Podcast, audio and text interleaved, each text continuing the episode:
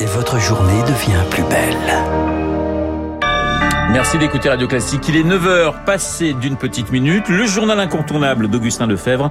Tout ce qu'il faut savoir pour débuter la journée. Attention, si vous avez un vol prévu aujourd'hui, forte perturbation attendue dans le ciel français. Les aiguilleurs du ciel demandent de meilleurs salaires pour faire face à l'inflation.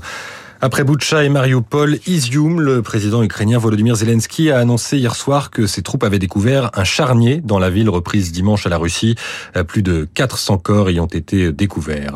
Et puis en Italie, sept personnes sont mortes dans de violentes intempéries qui ont touché le centre du pays cette nuit. Au moins deux adultes et un enfant sont toujours portés disparus. La déclaration politique du matin, le débat sur les retraites revient et avec euh, ce débat, l'hypothèse d'un mouvement social. Vous en parliez dans Esprit Libre il y a quelques minutes. Le président Emmanuel Macron a redit hier qu'il voulait chercher le compromis, mais que cette réforme s'imposait et parmi les pistes envisagées, un report de l'âge légal par amendement au projet de loi de budget de la sécurité sociale. Ça permettrait une adoption dès l'automne, mais c'est inacceptable pour le secrétaire général de la CGT, Philippe Martinez.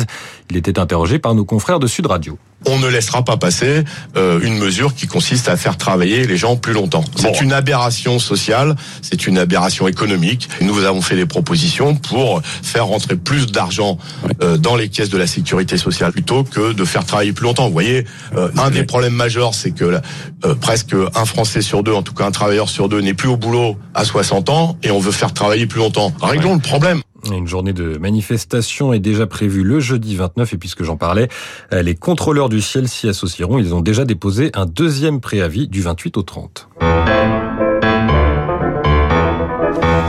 Augustin, votre choix culturel, eh bien, il y a l'embarras du choix dans les sorties culturelles, justement, de ce week-end. Avec euh, le festival Paris Paradis, humour et chansons dans le cadre intimiste de la Villette. Ça commence ce soir.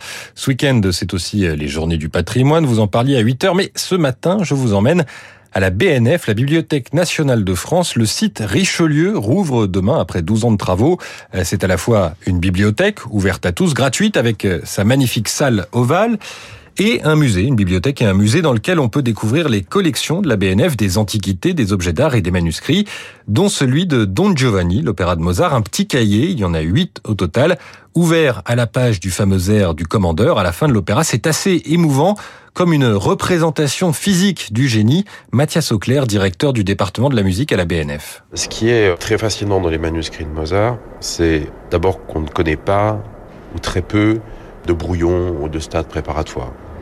Et donc, on est toujours face à des manuscrits euh, que Mozart semble avoir rédigés euh, d'un geste euh, continu, fluide. D'ailleurs, vous voyez, ce, manuscrit, ça se déroule miraculeusement.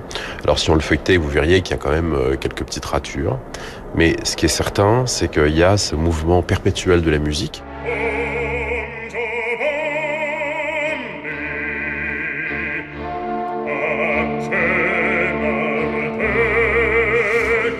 Alors vous avez quatre mois pour découvrir ce manuscrit euh, sur le site euh, Richelieu, puisque les œuvres exposées euh, vont tourner régulièrement.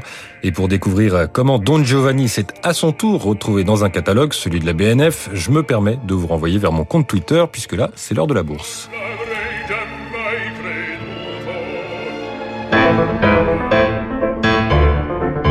La bourse avec placementdirect.fr Assurance vie et épargne retraite en ligne à frais réduits. On y retrouve Sylvie Aubert d'Investir le Journal des Finances. Bonjour Sylvie.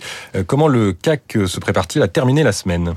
Assez mal. Bonjour Augustin, bonjour à tous. Eh bien, le CAC ouvre en baisse euh, de 0,9%, 6100 points après une nouvelle séance difficile à New York. Le Standard Poor's 500 a perdu 4% depuis lundi. C'est dire si les investisseurs sont inquiets. On ne parle plus que de récession. La Banque mondiale, le FMI n'ont pas caché leur pessimisme à propos du ralentissement économique mondial.